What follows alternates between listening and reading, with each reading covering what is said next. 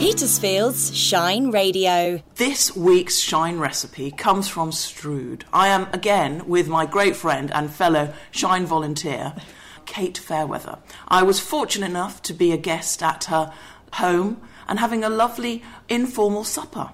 And that's what I really want to inspire you with this week, Shine Radio listeners. Informal suppers. I want to inspire with ideas for pudding, a pudding for an informal supper. Kate is great at this, and Kate is going to tell me what, what, what informal pudding.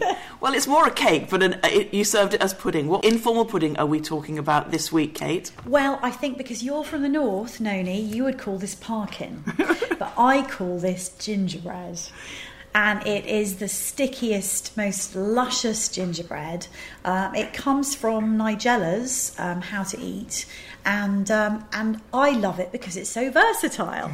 so we were sitting around the table when you were with us a couple of Saturdays ago, wasn't it? Yes. And um, and I wasn't quite sure how to reel off the options about how you eat this gingerbread because you can of course eat it as a piece of cake like Yes. you like you would on a cold winter's day with a little damson gin or something. I don't know.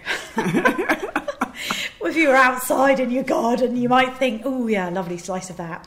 Just plain as well. That's the great thing plain. about it. Now, lots of people, including some of my family, um, would say that a thin layer of butter on gingerbread or parkin would also be delicious. But of course, you can also serve it as a kind of pudding. And when I do that as a kind of pudding, I would serve it warm with a scoop of vanilla ice cream. And because it's got stem ginger in it, you know, that comes in a jar with that very gingery sweet syrup around it, you can warm up the syrup and pour that over the ice cream. So you've kind of got a there's something for everyone here. Yeah. I, I feel, you know, how I like. Um, flexi- Naughtiness. No, no, Lots of flexibility. Flexibility.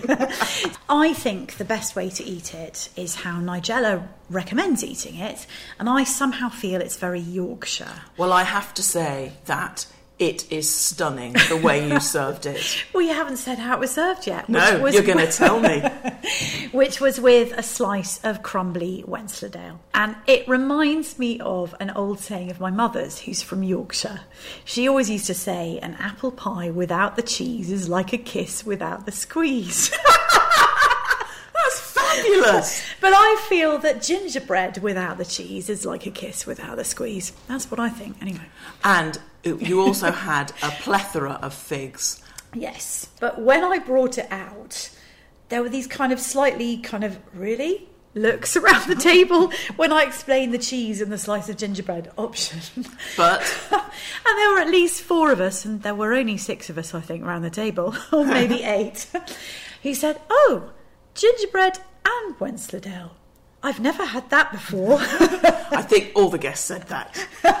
I think they did. So I think you want to try it like this, and if it works for you, then you will fall in love with it as I am. And if it doesn't, then I highly recommend a scoop of vanilla ice cream and some ginger syrup over the top. Now we're going to give you the recipe, but first of all, there's a very, very big. You've got to do it ahead of time, haven't you? oh, yes. Now, really, you need it two days ahead of time, and that to me is a big advantage because if you're cooking on Saturday, if you can rustle up your gingerbread on Wednesday evening, that's job done, and you don't have to think about anything. Just buy a few figs from Petersfield Market. And why is that? Why do you have to cook it ahead of time? Because, like a lot of these slightly stickier cakes, you have the same with Jamaica rum cake or orange blossom cake, even if you're feeling a bit Greek, as I know you are from time to time. Always Greek. yeah, they're just, it's just one of those cakes that you wrap up in greaseproof paper and then you wrap up in foil, and I just leave it in the fridge for a couple of days. And it somehow, I don't know, coagulates, gets a bit denser, a bit kind of, yeah, just, just. bit More sticky. satisfying. Yeah, a bit stickier, exactly. Okay, now, Kate, how do you put it together? First thing is, I'm going to give you the ingredients, um, but I'm also going to say, although I think Nigella says this, so if you've got a book, you won't need me to tell you, don't get freaked out by the fact that it looks like a batter when you first made it. It looks like there is no way it could actually end up a really dense, sticky gingerbread, but it does. So this is what you need. And Nigella credits the baking book by Linda Collister and Anthony Blake. 230 grams of self raising flour, one teaspoon of bicarb of soda, and then one tablespoon of ground ginger, same of ground cinnamon, a teaspoon of ground mixed spice, and then 110 grams of unsalted butter and of black treacle or molasses. I use black treacle because I like it quite dense, but I've made it with molasses too, and it's equally delicious, just slightly less dark. If you like licorice, then you'll like it with the black treacle. Same again, 110 grams of golden syrup, and same again of light or dark muscovado sugar. But I just used Demerara the other night because it's what I had. 280 mils of full fat milk and 45 grams of stem ginger, which is the kind of ginger that you see preserved in syrup in a jar, with the aforementioned syrup that you could pour over your ice cream, and one egg, beaten obviously this makes quite a big loaf. Um, so 900 gram ish loaf tin. Um, that's probably around 23 centimetres by 11. Uh, and you preheat the oven to 180. You sift all the dry stuff. That's the bicarb, the flour, and all the spices into a big mixing bowl. You add the diced butter and you rub it with your fingers as if you're making a crumble. You know, so it kind of comes out like uh, crumbs. You could do that in a processor, I'm sure. I just do it the traditional way. You melt the treacle and the syrup in a little saucepan and you leave to cool. And meanwhile, you dissolve the sugar in the milk over a low heat and you stir occasionally. And you add the stem ginger, you grate it. I do this on the finest bit of the grater. And you add it to the flour mixture and stir really well because it can be a bit kind of lumpy.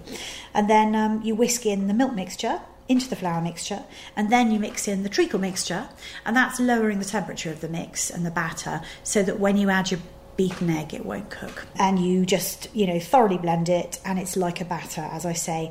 Pour it into the tin and bake for one and a quarter hours. And you start checking after 45 minutes because uh, unpredictable, depending on how your oven is. Nigella says, don't panic because it goes all runny before it's ready. And then when it is ready, it suddenly rises wonderfully thanks to all that self raising flour.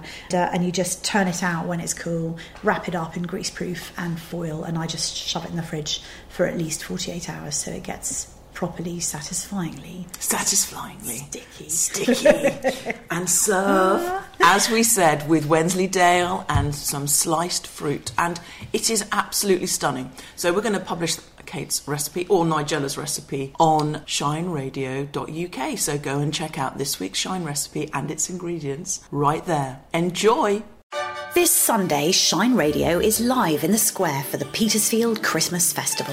Come and meet the team and find out all the ways that you make it shine. Put faces to the voices you hear on Shine Radio every day. Or sign up as a new radio volunteer. And because we're broadcasting direct from the event, you could find yourself on the radio. Find us all outside the post office from 10am this Sunday. Shine Radio at the Petersfield Christmas Festival.